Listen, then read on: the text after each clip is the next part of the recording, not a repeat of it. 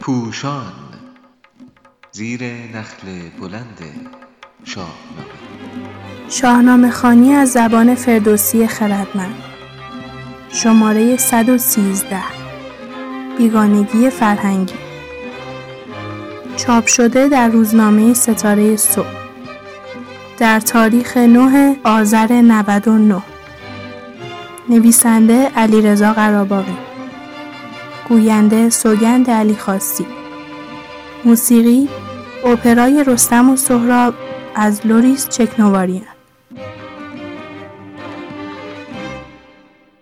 شاید در نخستین نگاه کشته شدن سهراب را در اثر نشناختن پدر بدانیم.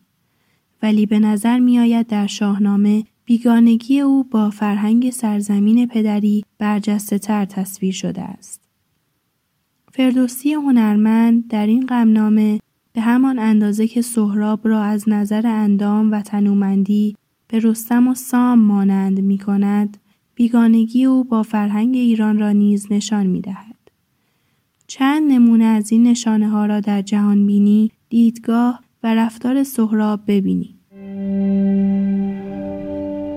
یک دخالت نظامیان در سیاست.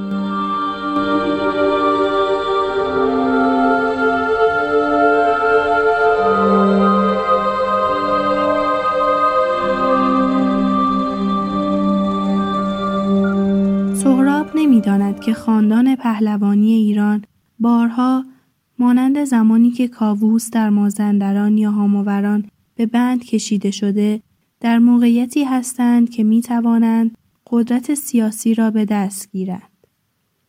ولی حتی زمانی که مردم بر چنین درخواستی پافشاری می کنند، مانند درخواست شورشیان از سام در زمان نوزر یا درخواست از زال پیش از آوردن کیقوباد باز هم خاندان پهلوانی ایران چنین نمی کنند. حد اکثر دخالت آنها در سیاست آن است که در یک تصمیم گیری نادرست مانند حمله به مازندران و هاماوران یا خل سلاح سیاوش خود را کنار بکشند. گرچه حتی در این موردها هم اگر کشور به خطر افتد باز از قدرت سیاسی، حکومت و کیان کشور دفاع می کنند. ولی سهراب با چنین فرهنگی بیگانه است. او همین که از اصل و نسب خداگاه می شود به مادر می گوید کنون من ز ترکان جنگاوران فراز آورم لشکری بیکران.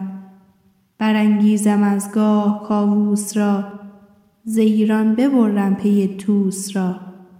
به رستم دهم تاج و تخت و کلاه نشانمش بر گاه کاووس شاه.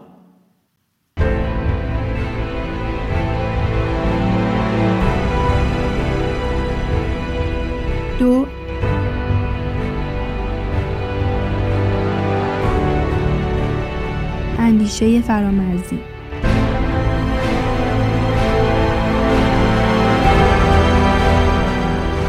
در جنگ مازندران و دیگر کشورگشایی های کاووس زال یا رستم او را همراهی نمی کنند. حتی فردوسی به ظرافت نشان می دهد که آغاز لشکرکشی کاووس برای سرکوب شورشی در خارج از مرزهای ایران از زابل صورت می گیرد.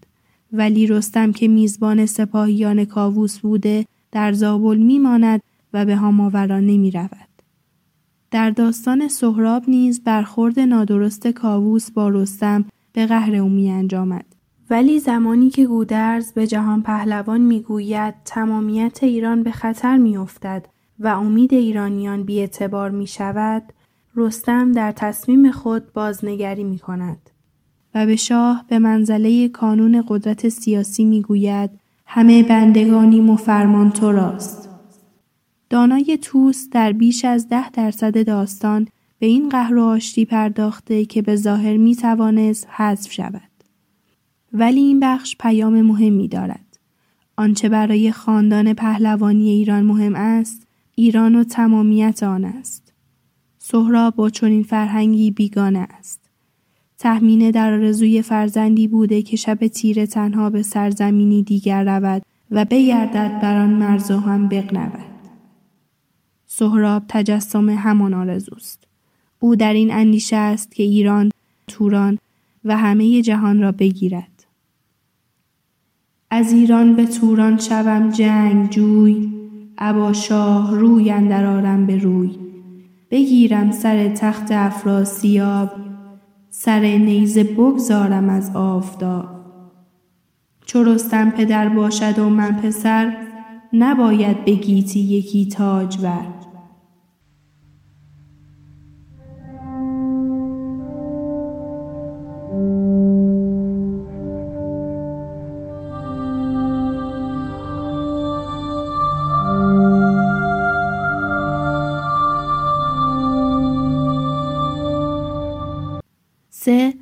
نشناختن روحیه پهلوانان ایرانی.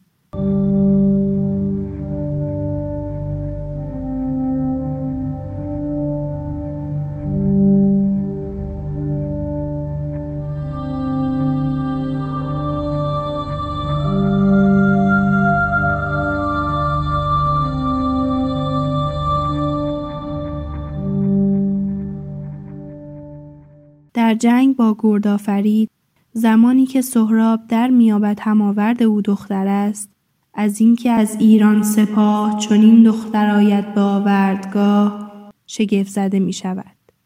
او میپندارد چنین رزمندهای به راستی خودش و دژ سپید را به خاطر دلدادگی یا از سر ترس تسلیم خواهد کرد.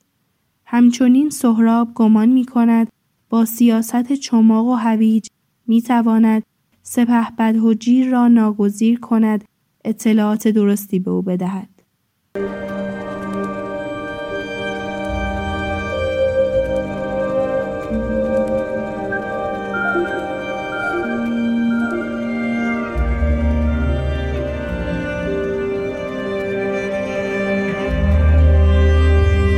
چهار نشناختن درفش ها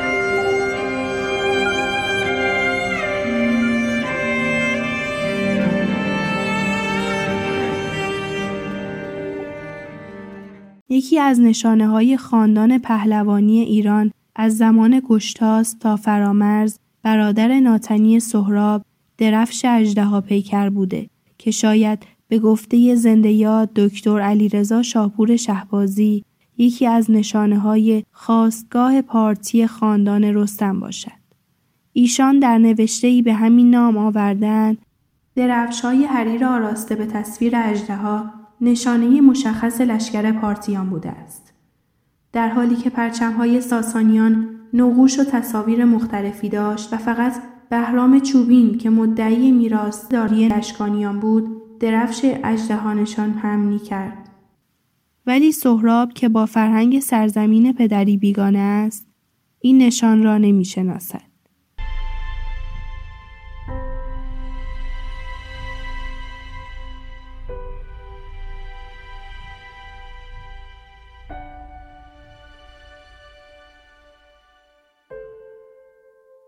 پنج نشناختن آداب جنگی ایران